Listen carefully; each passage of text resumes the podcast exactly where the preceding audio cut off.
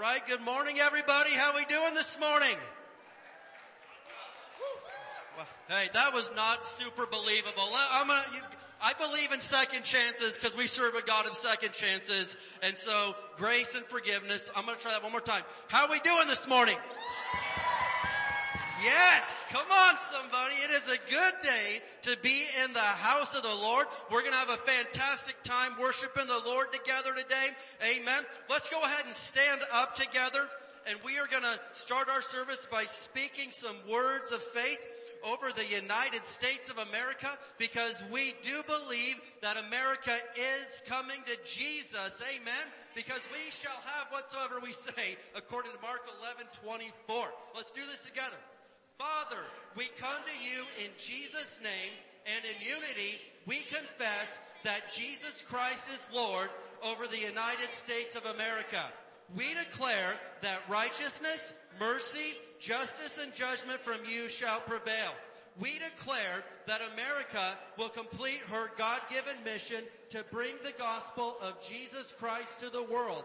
We push back the darkness of Satan from this nation and call for the light of Jesus Christ to invade the media and every home, church, and school and every town, city, and state of this great nation, the United States of America. In Jesus' name, amen. Let's give the Lord some praise this morning. Yes. Now, uh, as we said, we've kind of paused our meet and greet for now, and, and I keep offering, no one's taking me up on it, if you're here and you need a hug, you just come see me and I'll give you one. But for now, the mass hugging, we just kind of put on pause, alright? So with that being said, you may be seated. Alright, very good. Praise the Lord. Okay, so while I'm thinking about it, forgive me for doing it like out of the schedule, Julie Kilpatrick is where? Oh, she just left. Okay, so we'll wait till later. Someone will remind me. She's having a baby tonight. Yes. So we'll pray for her together. It'll be great. Praise the Lord. We love babies around here. Um, okay, so if you did not receive your giving letter for this year, I need you to stop at the info booth and give us your name and email. If I did not have your email, then I mailed it to you. But we have had an odd glitch that we need to figure out. Some of the families got their kids' letters, but not the parents' letter. So if you have had that happen or you just haven't gotten it yet, please stop by the info booth and give us your name and email and we'll make sure that you get that Monday. Okay, so we'll get it to you quick. And if you need a hard copy, just write that down and I'll make sure you get a hard copy as well. Um, Friday is Mary's. Are you excited? It's going to be wonderful. It's Italian night, so you make sure that you grab something Italian, make something Italian, and bring it to share. And there's a sign-up sheet if you would like to come. Childcare is available, so there's no excuse, unless I guess you're working. But still, there's no excuse. Um, so come to Mary's and you'll get to enjoy that. It'll be a good time to fellowship. And uh, Pastor Josh and Julie do an awesome, awesome job. It will be a great night and you'll get ministered to as well. Then Saturday morning, men. Saturday morning is men's at 9 a.m. I know. All three of you and your two yeses. Come on. Men's is wonderful and there's always breakfast there. Uh, Chuck, wave at us, Chuck. Chuck Coleman is teaching and he does a wonderful job. And apparently, you're not getting donuts this time. Robert's cooking. Do we know what we're cooking, Robert? What are we cooking? Ooh, okay. Ham and cheese. Ham and cheese. I always make fun of y'all's biscuits and gravy because it's really breadsticks and gravy. And the gravy is out of a can. I got problems with that, okay? I made some awesome biscuits and gravy yesterday. But ham and cheese is good.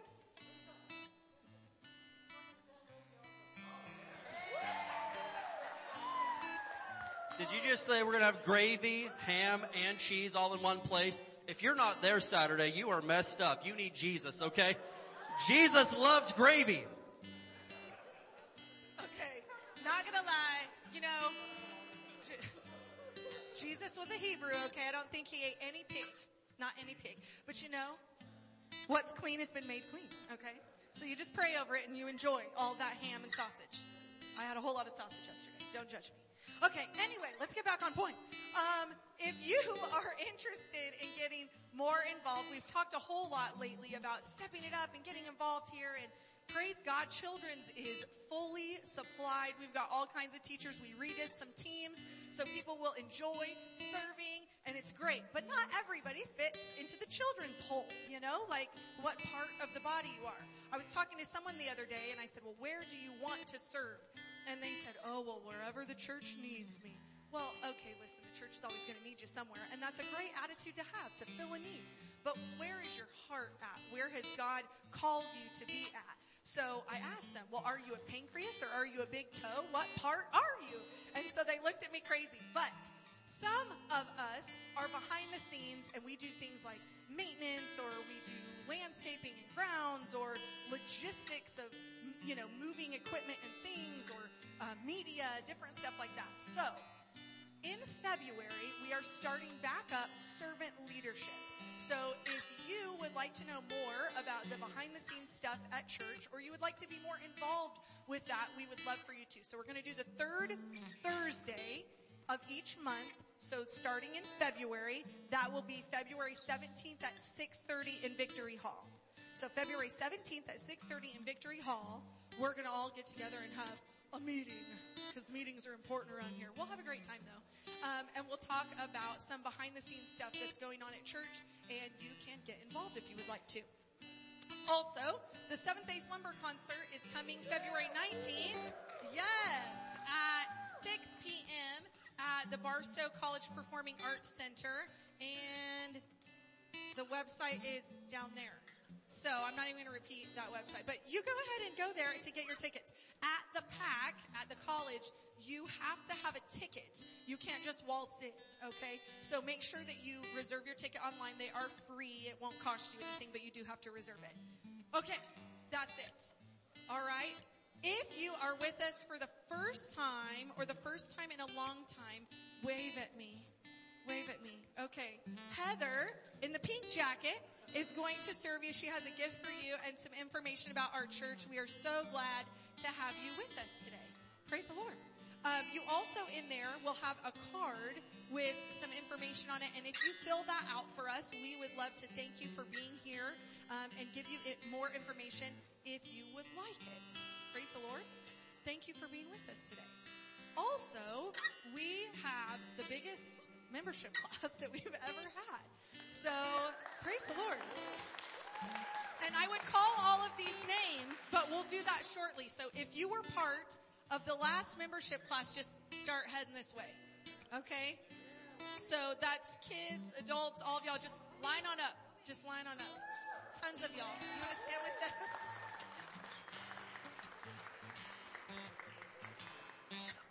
And here's the rest of them come, huh? And Cheyenne's coming, right? Okay. She's coming. Oh, Jesse's almost coming. Okay, we'll start at that end then. Okay. Dan and Stacy are coming. Okay. We're gonna have to find those. Do you wanna? Okay, here we go. So we have uh, James Browning Jr. All right, yeah. Titus Alva, let's make him feel welcome. Yeah. Rylan Mata, yeah. Athena Alva. I don't. Who are you? That's my daughter. It's my Eliana Samples. All right. Amen. All right. And so these little ones, if they've grown up in the church, but they're of the age now that, hey, they wanted to become members. And so they are officially members, even though they've been here their whole lives. We got Lena Tackett. All right. Yeah. All right. Summer Crank. Yes. Chris Crank. Amen. Is it Chris or Christopher? Chris. All right. Very good. Chris. All right. Keep coming down the line here. We've got Mario Romero. Yes. Amen. And he told me one of the, one of the biggest accomplishments of his life. Amen. And so he is a member of the church now. I love it. April Wright. April Wright. Yes. Okay. Then we've got Joey Burcham. And her brother also went through class. I don't see him at the moment, but he's serving in children's church today. So, uh, but we'll just go ahead and hear it first. Seth Burcham, amen. He's one of us now. All right. We've got Stacy Parks. Yes. And Dan Parks. Hallelujah. Cheyenne Johns. And then her husband Jesse's around here somewhere. I think he's getting a kid or something. So anyway, the, oh, come on up, Jesse. Come on up. Yeah. Let's hear it for Jesse. We can do better than that. Come on. And then Joanna, come on up, sister. Yeah, we celebrate around here. We celebrate big. And so we've got Joanna also. Yes, all right.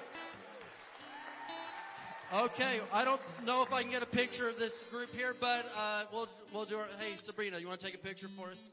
You're good at pictures. All right. So Sabrina's going to take a picture for us real quick, and then we'll let you guys all be seated. I don't know if you can get everybody or not, but uh, praise the Lord. Isn't this great to have new members to have? Wait, I picked the shortest person here. Why did I do that? I'm sorry. You, got this. You got this. All right. She's got the heels. All right. So let's see what we can do here. Squish in. Don't be, your family now. Your family. There we go. We can do this. Family. Yes. All right. And Jesse, let's have you scoot in. There we go. There we go. All right. Let's do it there. Yes. Yes. All right. Boom. Thank you. Thank you. All right. Let's hear it for our new family this morning. Yes. And now the kids, you can go to children's church. You can go to your class now. Amen. Praise God. That does my heart good to see, uh, see the church growing and see all these wonderful new faces. We are blessed, blessed, blessed. Amen. All right. Well, who knows what time it is now? Yeah, it's happy time. And you're like, well, what's happy time? Well, the Bible says that God loves a cheerful giver. And so we said, hey, we're going to be cheerful givers if that's what God loves. So it is happy time. Amen. Amen.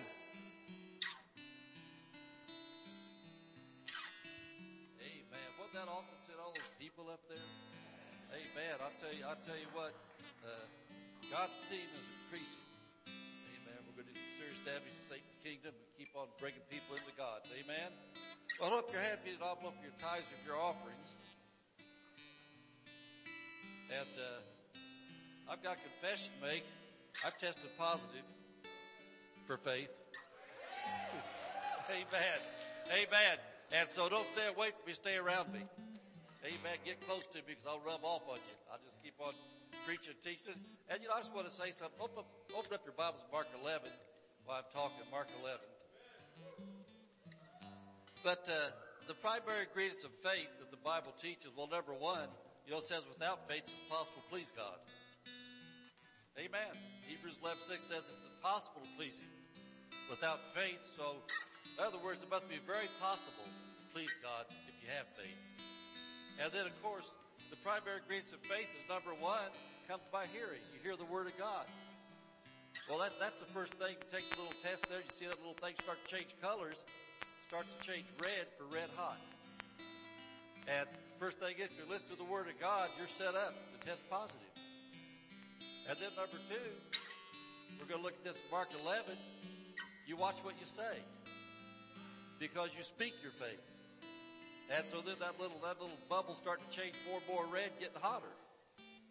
And then James 122 says, be doers of the word. So when you act on the word of God, your faith is getting red hot. And so I myself, I consistently sit under the teaching of the word. I study the word at home. I do everything I can to speak what the word says about everything I face in life. And then the Bible says to do it. I do my best to do it. I obey it. And so I've tested positive. How about you? Do we have any more positives in here? Amen. Well, if you're not, just stick around and you can get hot. But for tithes and offerings, uh, the Bible also says that uh, our faith needs to be mixed with the Word. Amen. You got you got to mix faith with everything you do. So if you're a tither, if you're a giver, and you want to get maximum results of what God says belongs to you, then make sure you mix faith with your giving. And so Mark chapter 11 verse 22 and 23, I want to read these because these are key ingredients. Every part of the word is important. And there's no magic formulas. There's just principles. The more we grow in the Lord, the more we learn to operate by the principles of God's word. This is a big one. Verse 22 says that Jesus answering saith unto them, have faith in the United States government to keep on giving you handouts. Have faith that your job's always going to be there. No, have faith in who? In God. That's the number one thing. The times we live in especially, you better shift your focus to make sure they're on Him number one. And who's doing the talking here? It's Jesus.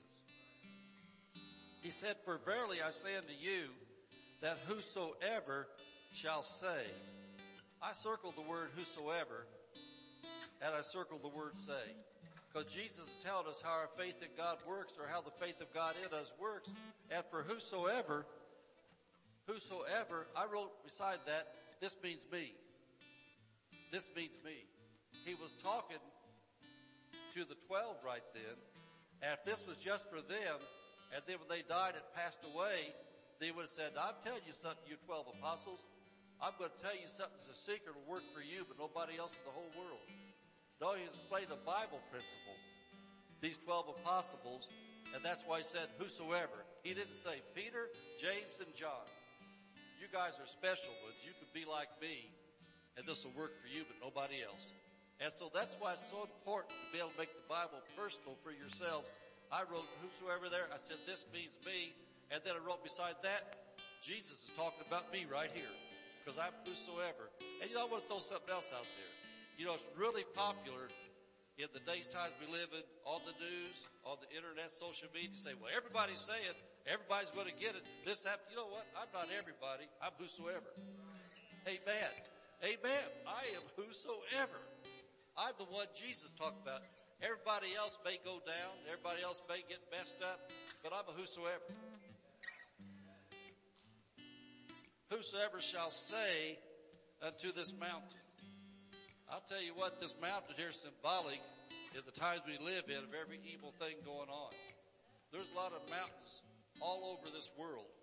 I talk about problems, crisis, and the COVID, the inflation, and everything else. What difference does it make if gasoline goes up to $10 a gallon? If we're tithers, if we're walking in faith, whatever it takes, we'll pay it. Amen. And you know, you think about you think about that uh, that that that Israel in Egypt was a type of the church of the world today. That they needed water, and God just told Moses, "Hit the rock." You know what? God still knows where the water's at. He knows where the gas is at. He knows where everything you need's at. So whosoever shall say to this mountain, Be thou removed, be thou cast into the sea, and shall not doubt in his heart and shall not doubt in his heart. And shall not doubt in his heart. I'll tell you what, it's nearly impossible in this world today not to have doubt, no matter how strong believe you are, to hit your head. When I got born again, my heart got born again. My heart got changed. I've still got the same head I had before I knew Jesus. But Romans chapter 12 says I'm supposed to renew my mind not to think like the world thinks. The world thinks lack. The world thinks sick. The world thinks fear. The world thinks broke. The world thinks torment. The world thinks everybody's after me, nobody's for me. That's not what the Bible says. And so when I pray, especially in times of crisis, I shut my head off, I shut my eyes, and I start praying to my Father sees in secret, He warns me openly. When I pray, I have to close my eyes because my head is hit sometimes with all the problems. I say, Jesus, right now my head's being hit. You know that. But in my heart, Lord, look at my heart. I'm not doubting in my heart, Lord. This looks absolutely impossible, like it could never work. But Jesus, you said, I doubt not in my heart. Lord, you see my heart. I'm not doubting. And so when I pray like that and I do things, then I tell you what, my spirit man rises up big. Amen. The light of the tribe of Judah begins to speak through me and mountains are removed. Amen. Shall not doubt in his heart, but look at this, but shall believe that those things which he saith. And I circled the saith. He didn't say, say shall believe those things which he thinketh, those things which he hopeth, those things which he saith. Your mouth has everything to do if whether you'll receive all God has for you, if you're going to barely get along. And so with your tithing, put a zip on the lip. Amen. Put some tape on the mouth if you have to, and you control what you say. It says, so believe those things you say shall come to pass. He shall have what? Whatsoever he saith. And I circle saith again. Because those words are key. So for your faith to be effective, if you're a tither, and we all know the benefits of tithe Malachi chapter 3, God rebukes the devourer. Whether the witness have an open point out the blessing on our life there, but God says you have to have your mouth hooked up with your heart. And so make sure no matter what goes on, no matter what you're facing life, the times we live in, I'll tell you what, I don't know when this economy is going to turn around. But I know the kingdom of God hasn't changed. The kingdom of God doesn't change. The kingdom of God changes things. Amen. So we put the kingdom first and the things are added, not subtracted. And so as we make our financial faith confession, just recognize this is not some ritual we do at our church. This is us hooked up with the principles of God's words. We say these things. And then during the course of the week, when the mountains try to crash down on you financially the other way, just say, wait a minute, whoa, Lord, I don't doubt my heart, but I believe in the name of Jesus. We got more than enough. I believe in Jesus' name. There's abundance on us, Lord. I know that you change not, and I'm in you, and so I'm not going to change. But your faith in me coming out of my mouth is going to change things around me. Amen? Amen. Don't shout me down because I'm preaching real good. All right, let's stand up, make our financial faith confession. And as we bring our tithes and offerings up to the, up, up to the altar, just remember when you come up here, you're not giving to a church. You're presenting this to Jesus and we're his clearinghouse for it. Amen. And when you do, thank him for what he's done. And if you're looking at some mountains, thank him as you present your tithe that those mountains are removed in Jesus' name. Amen. Let's say this together. As we break the Lord's tithe and give offerings today, we believe we receive jobs or better jobs, promotions, raises and bonuses, benefits, sales and commissions, growth in business, estates and inheritance, interest and income, rebates and returns, checks in the mail, gifts and surprises, finding money, bills paid off, debts paid off, royalties received, blessings and increase. Thank you, Lord, for meeting all my financial needs so I have more than enough to take care of my family, give generously to the kingdom of God, promote the gospel of the Lord Jesus Christ. Amen. Okay, please join us at the altar. Let's praise and worship the Lord together today. Let's worship Him, worship Him with our tithes and our offerings. Hallelujah. And in the Spirit of the Lord there is freedom.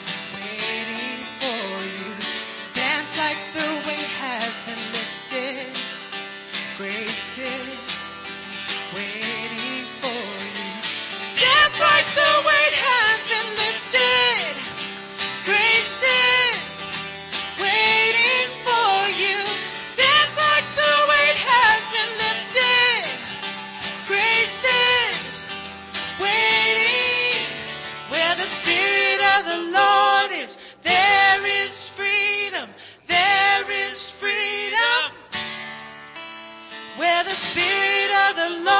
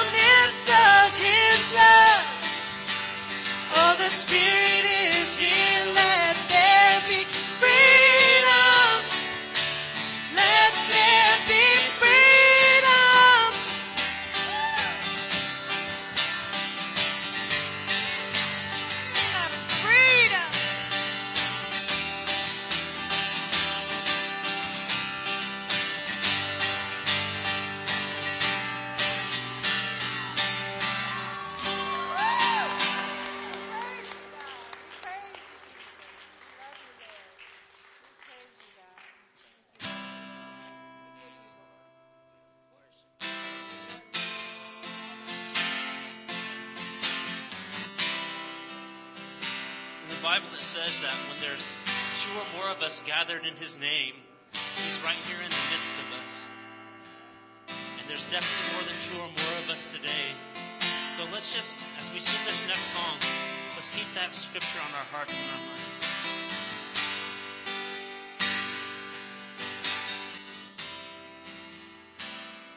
You are here, moving in our midst. I worship you worship you. You are here, working in this place. I worship you. I worship you. Let's sing that again. You guys sing it. You are here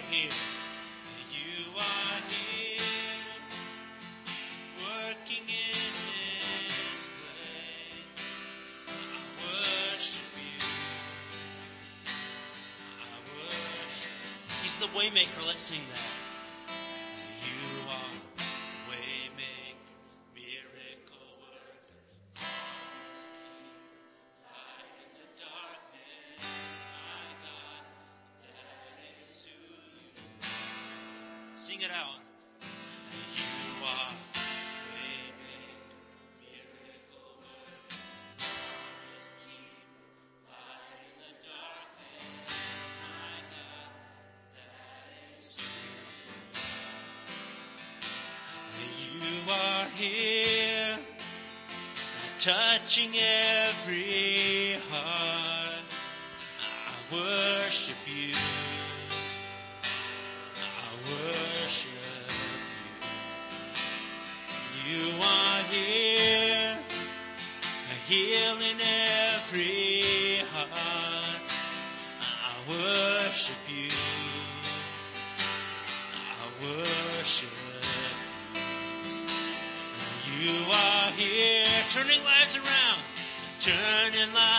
around.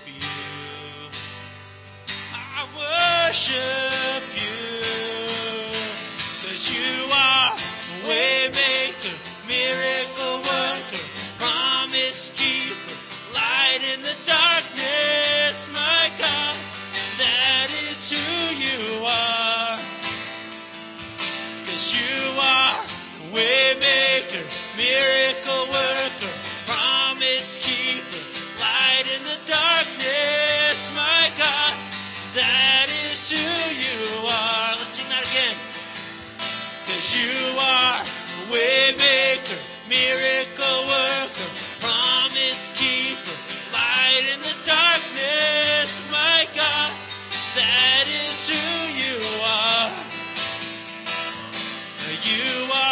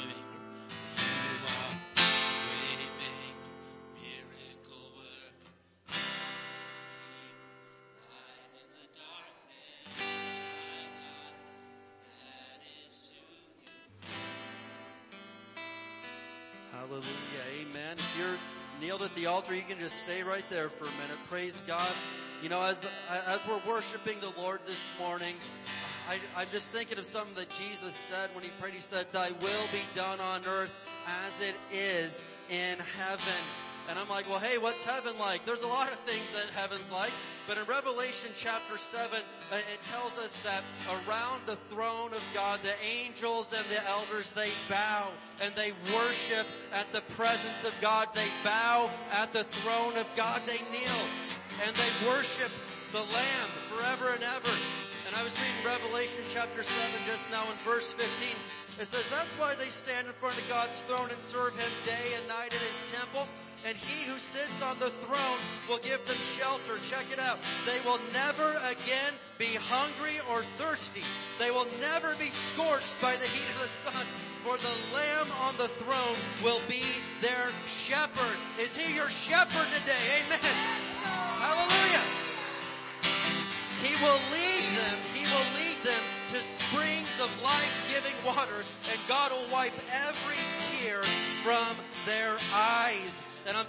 Today, as we worship the Lord, as we kneel at His throne in His presence, you'll never be hungry. You'll never have to thirst again. He said, I am the bread of life. He said, I am living water. He is everything that we need today and we'll never be thirsty again if we drink from the well of life.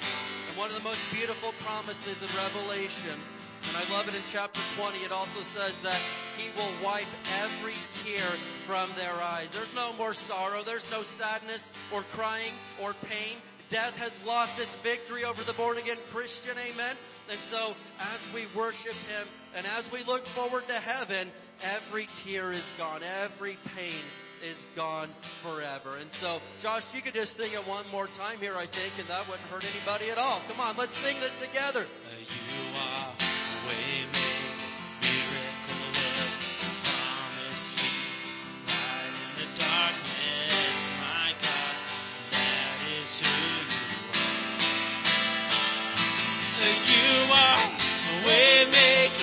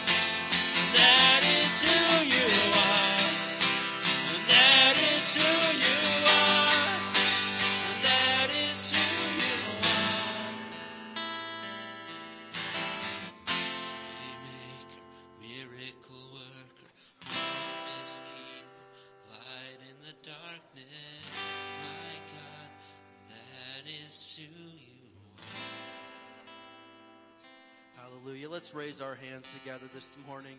Jesus, we raise our hands as a sign of surrender, God. We're saying, hey, I give up. I don't have all the answers, but I know that you do. And Lord, I know you're trying to get a hold of our hearts today. You're trying to speak directly into our lives. You said that he who has an ear to hear, let him hear what the Spirit is saying. And Lord, I know that your Spirit is speaking today, and I pray that we would have ears to hear, hearts to receive it, in Jesus name and that we would never be the same after today, Lord. We don't want to stay how we are. We want to be better for you in the name of Jesus. And so we surrender and say, you caught me. Have your way, Lord. We are yours today in the name of Jesus Christ of Nazareth. Can somebody say amen today? Amen. Hallelujah. It's good to be in the house of the Lord. Praise God. Amen. Well, you can make your way to your seats this morning. Praise God. Isn't it good to sing his praises together? Amen. Uh, the presence of God, there's nothing in this world like his presence, like his anointing. It'll change lives. Isaiah said it removes burdens. It destroys yokes upon our life. And if you've got burdens, you need to be in the presence of God right now because you don't know what to do with them anyway. But he does. Amen. Praise the Lord. Well, we're going to get into the Word of God today. And uh, what we've been doing for the whole month of January is we've been teaching a series called As for Me and My House. And we'll, we'll look at it in a second out of Joshua 24, 15. But that is our theme verse for the church for the year. And every year, uh, we pray and ask the Lord, what direction do we need for this year? What's the main theme? And God will give us a theme for the year. Now, this year is special because of this, is that this focus on families isn't only for 2022. This is our broad uh, future and vision. And it, just to catch you up a little bit, in, in, case maybe you haven't been here or or I haven't painted the picture clearly enough yet, because hey, that happens sometimes. Uh, each church has a specific calling and, and target that, that they're called to, that God needs them to fulfill. And this has really stirred on my heart over, over the last six months. And I guess just to uh, rewind a little bit and review, you know, one of my good friends, which was another awesome pastor in Barstow, just one of the best men I've ever known, he retired. And I'm like, oh man, he's retiring.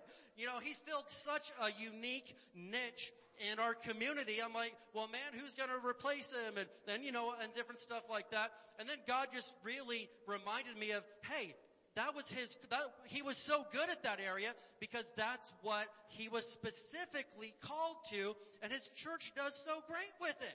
And then I think of some of my other pastor friends in Barstow. And I gotta say that I love the pastors of Barstow. And, and you know, we remind you of this, that, that, uh, we don't compete with anybody. We're here to complete each other's work. Amen. And so there's so many wonderful, awesome churches and, and there's, uh, my heart is just for every Bible preaching church in Barstow to succeed. I'm on their side and they're wonderful. And, and each church really has a, a specialty. You know, some guys are great with the homeless and we believe in that cause and we support it. But out here on the edge of town on Soap Mine Road, it's not really the best place for a, a, food pantry and a homeless shelter. So what do we do? We cut a check every month and send it to one of the other churches and we support them big time financially. And one of the other churches is great with the addicted population and, and we will do our best with that also, but they're really good at it. They're probably better than us at it. So what do we do? Hey, we send them money. We support what they're doing and we pray for them. Amen. And so I know this much though, that our specific calling at High Desert Word Center is specifically to families. What do we want to do? We want to see marriages restored. We want to see mom and dad get along, love each other, and raise children in the ways of God. We want to see children learn the Bible. We want to see grandparents know how to be involved in the kid, their grandchildren's lives. We want to change our community through changing the families. And that is our big goal. We want anybody and everybody. And so if you're like, well, I'm single, hey, if you don't have a family, we want to become your family. Amen? And so that's what it's all about. And, uh, and go ahead and start turning to Joshua 24 and we're going to look at verse 15. But if you didn't get a sermon uh, outline and you'd like one, the ushers will give you one. And in fact, because I like you so much and you're so good looking, today they're free. Today they're free. Amen? Yeah. No, normally they're free, but today they're free 99. They are really free today. Whom the son sets free is free indeed. And those papers are free. So if you want one, get one. And if you don't want one, then, you know, don't take one. That's fine too. Hey, we're not going to judge you either way. Um, but our, our big goal and our big vision is, is to reach families and, and to change the community that way. And, you know, there's other things amongst it also. But I know this much that if I'm aiming at a hundred different targets and, and, and I just barely accomplish, you know, 10% of a hundred different things, well, you know, hey, okay. But if I 110% nail the thing that I'm aiming at, I'd rather be awesome at one specific thing that I'm focused at than mediocre at a hundred different things. You know what I'm saying? And so I don't want to be mediocre. I don't want our church to be mediocre. I want to be the best that Jesus has called us to be. And I want to see families healthy.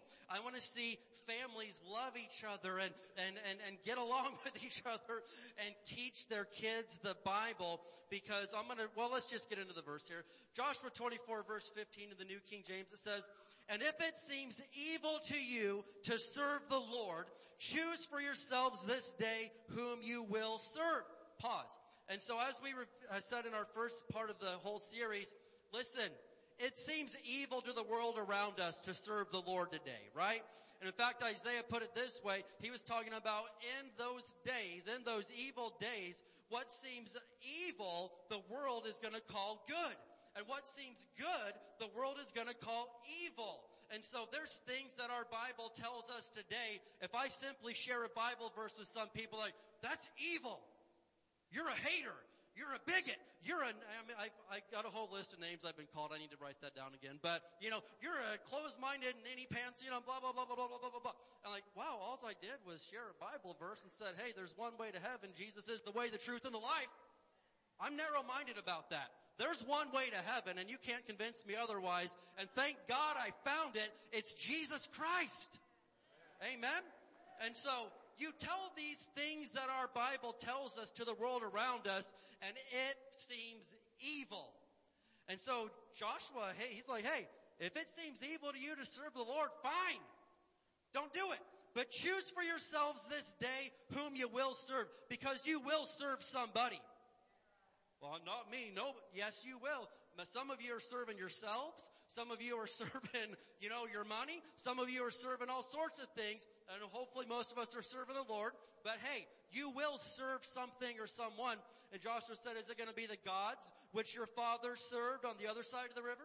Or the gods of the Amorites in whose land you dwell now? But as for me and my house, we will serve the Lord. Amen.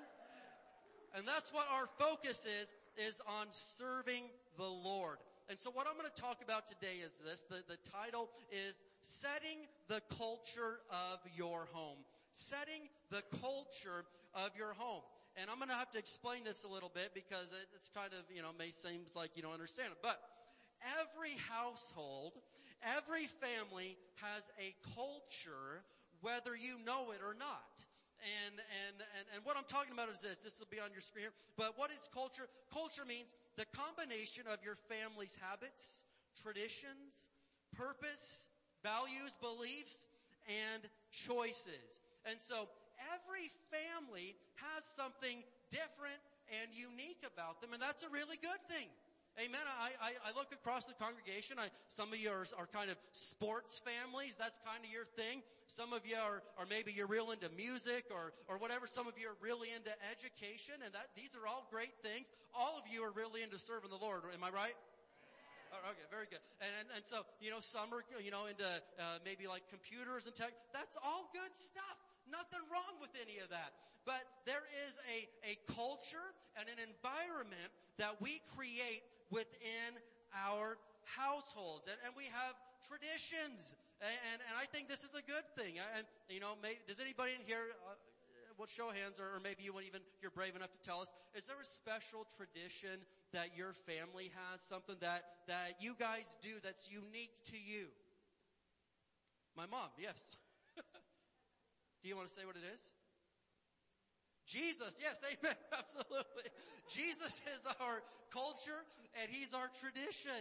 And, and I think of just different things that we do that's special to you and your family. I know, for, you know, we got little things, but, you know, every New Year's Day we, we like to go to breakfast and, and that may not seem like a big deal, but it's just something over the years that's become special that we do every New Year's Day.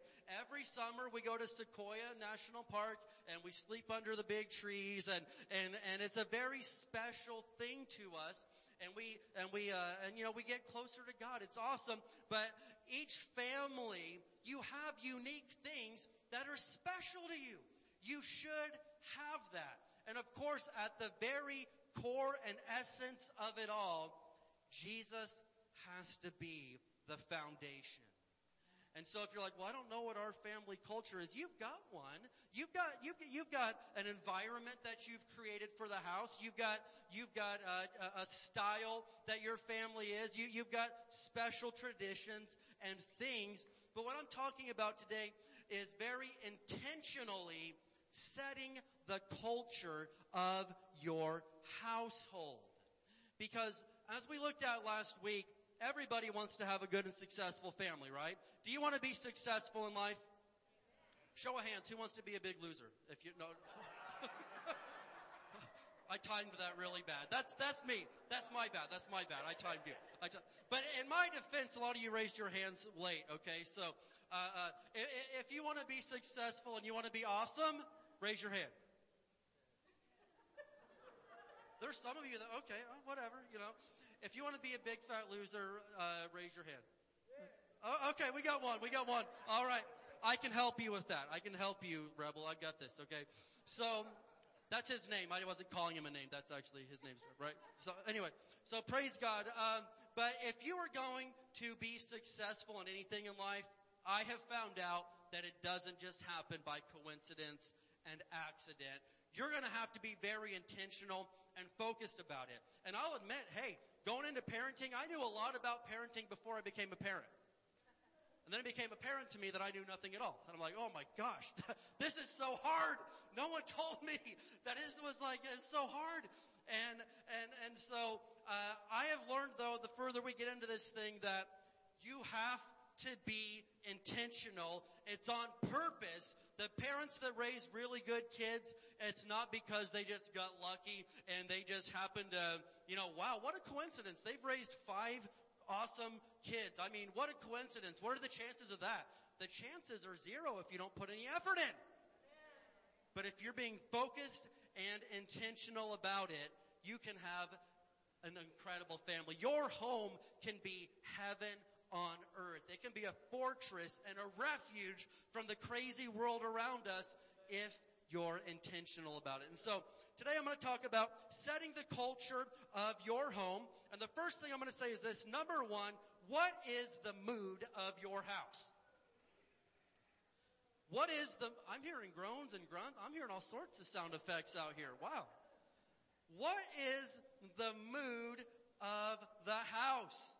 Now we all have some days that are a bit more of a struggle than others. I mean, even, you know, the best person here, you've got some days where, hey, little trial and tribulation comes your way. I don't deny that.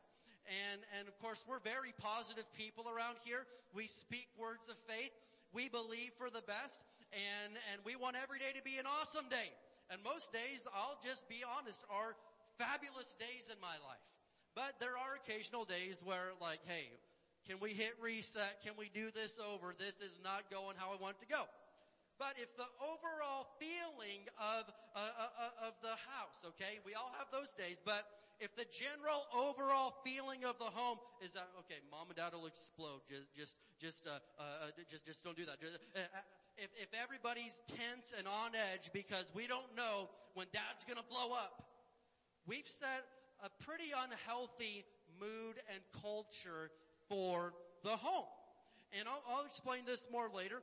But, but we've all, probably all been in a house where there's a lot of tension, right? And it's not just a one day or a one week thing, just the overall, uh, uh, environment and culture of the household is tense and anxiety and really fear over what's gonna happen next. And that's not God's will for your home. He wants you to have the joy of the Lord in that house. He wants the peace of God to be in your home. Well, that ain't possible. Oh, it's possible, brother. It's possible, sister, if we're intentional about it. It doesn't just happen by coincidence, no. But when you intentionally lay the right foundation, your house can be like that because I've been in houses where there's just tension pretty much no matter what. And I've also been in houses where there. There's laughter. There's, there's just love in the environment. And why is that? Because they've intentionally, purposely decided to make the house that way. And again, I, I stress, I've got four kids. I get it, man. Not every day y'all get along, do you? Not every day. And, and you know, I, I'm just like, how is it that hard? The dirty clothes basket's right here. They'll literally take their stuff off and set it on the floor right beside it. I'm like, two more inches. You got this. Two more inches and you, you can do this. It is not that hard. I'm a giant believer in disposable dishes. I'm like, let's just make this easy. Throw it in the trash can for Pete's sake. It's not hard. Sorry, I'm being too transparent again. Uh, it's my bad. You didn't come to hear my problems. You came to get help. So, anyway, you didn't come for that. You didn't come for that. Let's look at Colossians 3.13. We better go to the Bible before I just get, yes, amen, amen, amen. Colossians 3:13. Now here's a good environment for your home. Let's get there. Colossians 3 and verse 13. But I'm going to tell you how you respond to pressure and stress is how your kids will learn to deal with it too. I'm going to say that again. How you respond to pressure and stress is how your kids will learn to deal with it too. If you're, I'm gonna, here, let's just put it into 2022 language. If every time you get upset at somebody, you go to social media to put them on blast, first of all, I will avoid you at all costs because I don't want to end up on your duty list. You know, I don't want to end up on that.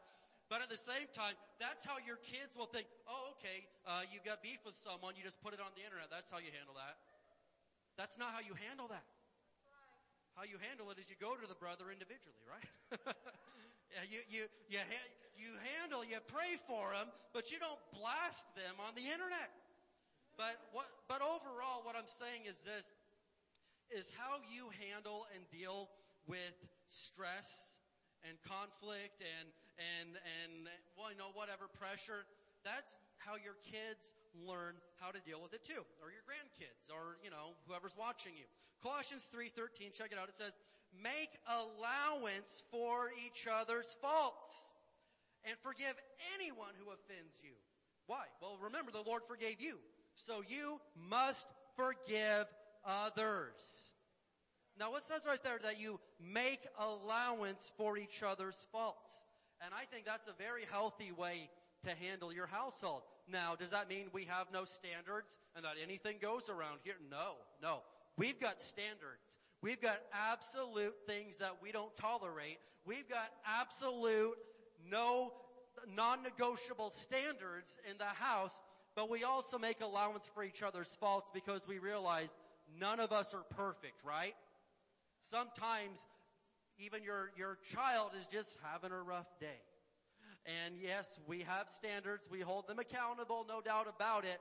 But we don't have to blow up their whole world. We can work through this and we can maybe find out she doesn't normally act like that. There's got to be something going on right now. What's going on, right? Let's get to the root of this. But you make allowance for each other's faults. You forgive anyone who offends you because the Lord forgave you. When you've got a bad, cruddy day, do you want the Lord to just blow the whole thing up on you? No, man. You want forgiveness. You want grace. You want Him to make allowance for your faults. And I don't have this on the screen, but I saw a, a, a meme online that just, it really hit the nail on the head. Religion says, I messed up. My dad's gonna kill me. But the gospel says, I messed up. I need to call my dad. Religion says, I messed up. Oh God, he's, I'm so afraid my dad's gonna kill me if he finds out. Well, God already knows. But the gospel of Jesus Christ, if you've got the grace of God in your heart, you say, I messed up. I know it. I'm not defending it, but I need to get a hold of my dad right now. He's the only one I can turn to. Now, what environment, what culture are we creating in our house? Is it where if the kids mess up, they try to hide it from you as best as they can and, oh God, they're gonna kill me. Oh my gosh. Or are they saying, you know what, I messed up. I know there's gonna be a price to pay, but I've gotta tell dad. I've gotta tell mom. I've gotta let them know because I need them right now. What culture, what environment are we creating in our house? Does your house have a culture of grace and forgiveness or a culture of stress and fear? And what I want to really highlight here is if we're teaching our kids to obey us and to obey God simply out of the uh, uh, uh, being afraid of punishment, it won't last. If the only reason you obey God is because you're afraid He's going to come down on you and punish you, you'll obey for a while, but eventually you'll stop obeying. But if you obey God because you love Him so much, and as the Bible tells us, I've got probably hundreds of verses highlighted on this, but if you obey God because you fear Him, that's not being afraid, that's respecting and honoring Him more than anything in this world. If you obey God out of a fear and a love and an honor for God, that'll stick with you all the days of your life because you just love Him so much. But if you only obey because you're afraid of being punished or because, well, hey, they're going to reward me in the end. So yeah, I'll, I'll, I'll take out the trash. There's a $5 bill. Mr. Lincoln's calling my name. Come on. Listen. Hey, it'll work for a while, but eventually that ain't good enough reason. But if we're teaching our kids, if we're, if we're creating an environment and a culture of, no, the reason that we don't hit somebody is because it's wrong and we love God. And we want to honor Him and we want to respect Him. But why is it? Because some people, they may be obedient, but it's for all the wrong reasons. Isaiah said it this way. He said, if you are willing and obedient, you'll eat the good of the land. Some people are obedient, but willing has to do with your attitude. Do you have a bad attitude and a bad heart about it? I took out the trash. Now leave me alone, mom. Gee, wow. That ain't gonna work. Listen, if we're willing and obedient, if we are creating the right culture and environment, we obey because it's the right thing to do, first of all, and because we love each other and we love God enough to do things His way. That will stick all the days of our lives. But the reason I put this down, the, the reason I don't rob banks and I don't rob people isn't because I'm afraid of getting caught. Because I'm really good. I'm sly. You guys don't know that. No, I'm kidding. I'm kidding. I'd get, I'd be the first guy to get caught, man. They'd catch me in the thinking stages. But, but check it out. No, no, no, no. No. The reason I don't rob people isn't because I'm afraid of getting caught. I don't do it because it's wrong and the Bible says not to. And I love God and I don't want to hurt him. And so when we establish an honor for God and a love for each other in the home, it changes the mood and establishes the right culture. We obey for the right reasons, not the wrong ones. And so I'm going to say that again, that when we establish honor for God and love for each other, it'll change the entire culture of the home. Let me show you something here. Psalm 128. Can we go there? Psalm 128. Amen. We having a good time today? You still glad you came? All right. Psalm 128 verses 1 through 4, Psalm 128.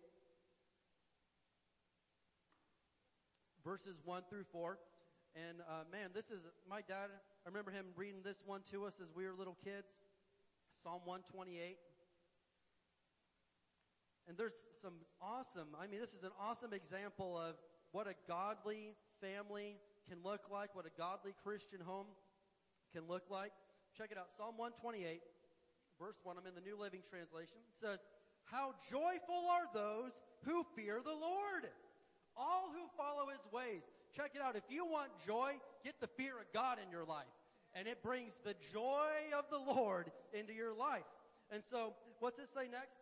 You will enjoy the fruit of your labor. How joyful and prosperous you will be.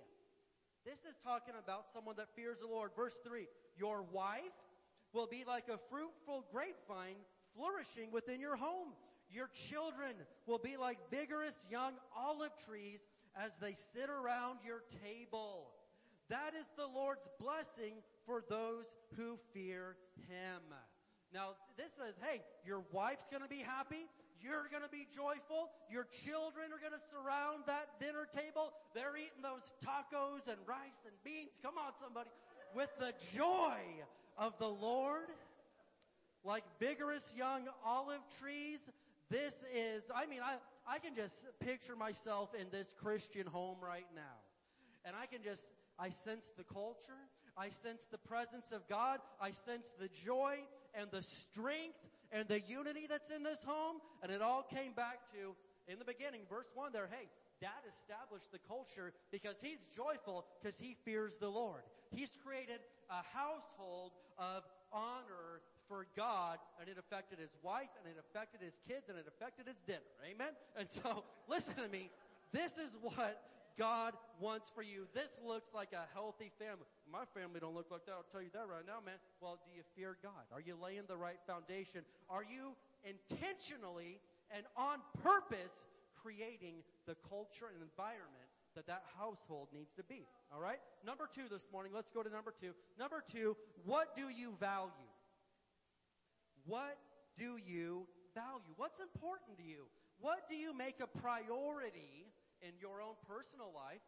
And I'm going to say that everything we're talking about today, you know, whether you have a house full of a bunch of kids or no kids or, or whatever your life situation is, you are creating the, and culture, the culture and environment that you're going to surround yourself with and in, and in your life anyway, in your own home. But what do you value? Well, one way you can tell what you value is by what you talk about. What you talk about. Look at Matthew chapter 12 verse 34. Matthew 12 verse 34. One way we can tell what you value is what you talk about. You will talk about what is on your heart. And if you don't believe me, you don't take my word for it, you can take Jesus' word for it. Matthew 12, and we're going to look here at verse 34.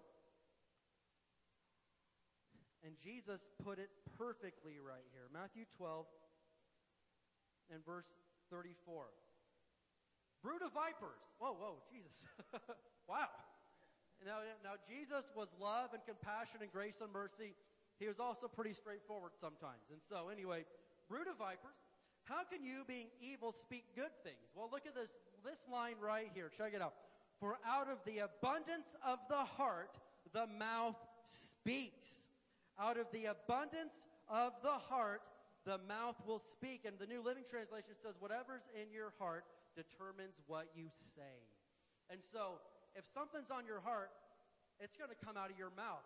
And so I, you know, it's, it's real easy to find out if, if the Bible is on your heart, you're gonna, you're gonna, at least some of the time, talk about Bible verses, aren't you? Hey man, you know what I was reading this morning? I was reading John 3.16 and it just really, it's gonna come out of your heart. If sports are on your heart, you're gonna talk about sports. You will always find a way to work sports into the conversation. I found this. You could be talking about the weather and something and, and like, man, isn't it a great day? Yeah, it's a great day for football. That's a great day for fishing. And yeah, there's nothing wrong with those things. That's fantastic. But make no mistake about it. Whatever is on your heart will eventually start coming out of your mouth. Out of the abundance of the heart, the mouth speaks. If you value the things of God, that's what you're going to talk about. And this starts setting the culture for your home. And I know that in 2011 and 12, that's when I really had a very earth-shaking experience for me with the Lord. And, you know, I've, of course, I've served the Lord, you know, pretty much all my life, but 2011 and 12, I had my world turned upside down and shaken, and I needed it real bad. But I recall in that time frame, after after that period, man, I just I didn't even it wasn't I, I just all the time uh, just start saying Hallelujah, praise God. Glory to God. You know, something bad would happen, like, you know what? Praise God. The Lord's good, and His mercy endures forever. And one day I'm just like, man, I've really been saying that a lot lately. Why? And then it hit me. from the abundance of the heart, the mouth speaks. When I had negativity all over my heart, something bad happened, like, oh man, what's next? Wouldn't you know it? Just to know, oh my goodness, uh. And, and, and that's what would come out. But the more and more that I let Jesus have full access to my heart, something bad happened, like, oh, you know what, glory to God, we're going to make it through this anyway, no big deal. And those things start coming out of your mouth because your words will set the culture of your home. So is your family a family that praises God? Or you sit around and complain about the president all the time? Don't, don't raise your hand. We know who you are anyway. We've got you on Facebook. Now check it out. Listen. it's a joke. That's a little joke. It's a little joke. It's a joke. It was a joke. Stop. Stop it. But what is it? What culture is it that you have set for your home? Do you praise God or do you complain all the time? Are you negative and nasty or are you positive?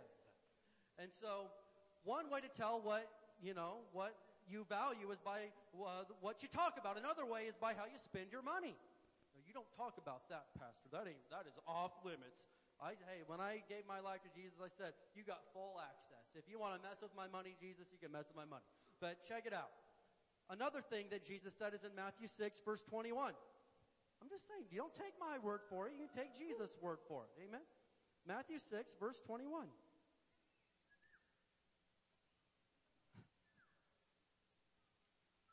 What a day.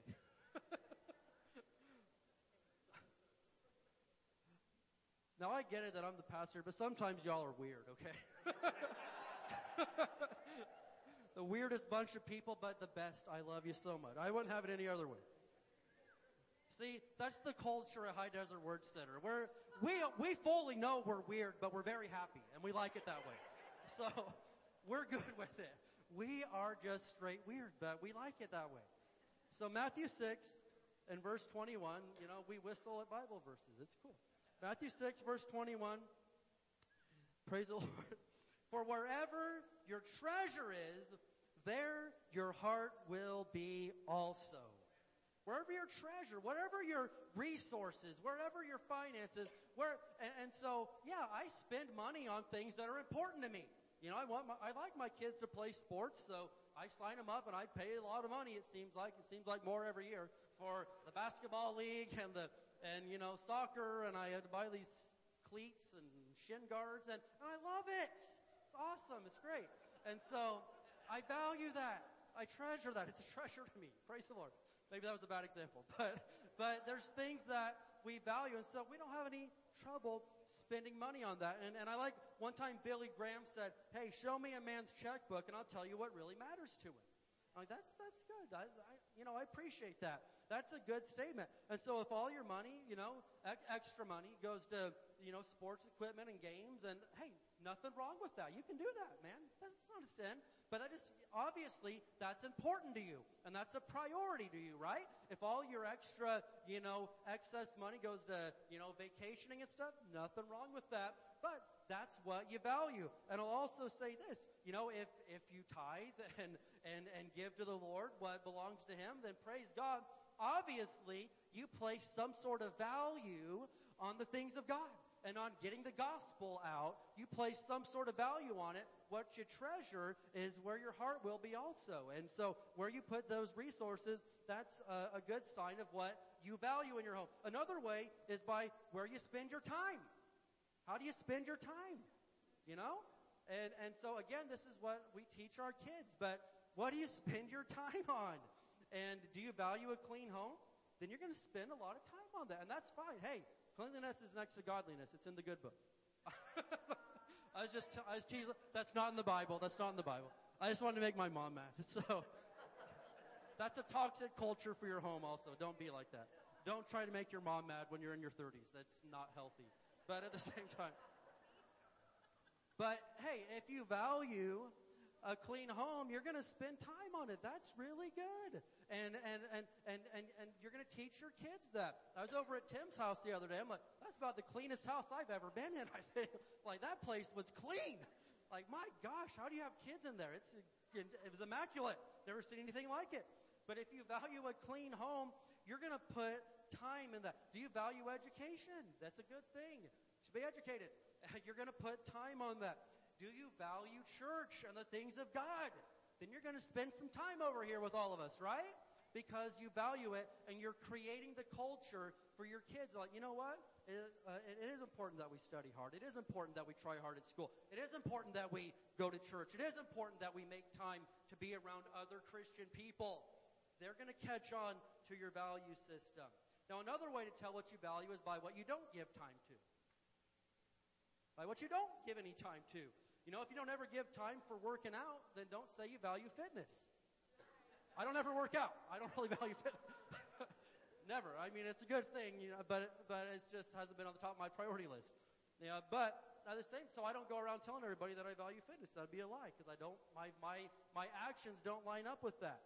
But if you don't ever give time to reading the Bible and making that a priority, don't say that you value God's word because you don't. You know, I mean, that's just the truth. You know, people, yes, brother, I know. Yes, his word is number one. His word, blah, blah, blah, blah, blah. And they use a religious voice, you know, and, and, and that's cool. And you got the right words, but you don't have the actions to back it. It's not my business, but just don't lie. If you, if you don't value it, just say that. I mean, I know it's important, but I, I just don't value it that much, so I don't ever read it. You know, at least you're being honest now. But if you value it, You'll make time for it because you always have time for what's important to you.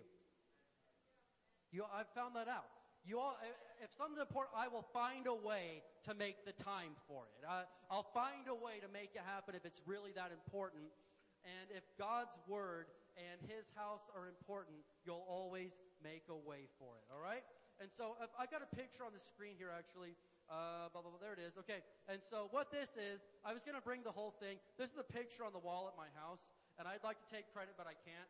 My wife, uh, she, she, she printed this out, and it's a big giant poster that she put on the wall, and I got to say that she's a better parent than I am. I'm just going to be flat out about that. She's so much better at parenting than me, and and she's been very intentional since the beginning. And so she wrote up some of our family values and got it printed on this giant poster and put it on the wall. But uh, it's hard to see from out. I was going to bring the whole picture, but she said I couldn't because it was going to tear something off the wall. So I left it at home. But at the same time, it says how we roll. We're spiritually strong. That's the biggest foundation. Then there's some Bible verses you can't see down there. We're committed to love. And then there's some verses, appreciation. We appreciate and we value each other. If you did good, we're going to tell you, hey, you did really good on that spelling test. I appreciate that you studied for it. Uh, communication. We want to communicate with each other. And time together. This is a, a core value to our family. We want to make time for each other. And then teamwork. We're all on the same team here. Yeah, we get annoyed with each other. Yes, you stink, and yes, you haven't changed your clothes for a couple days. But at the same time, we're on the same team. And we value each other, and this is how we roll. And so anyway, that's something that she put on our wall, and I, and I value that. And so this is setting the culture for your household. And the third thing I'm going to say today is this. How do you set the culture? How do you establish the environment? What do you not tolerate?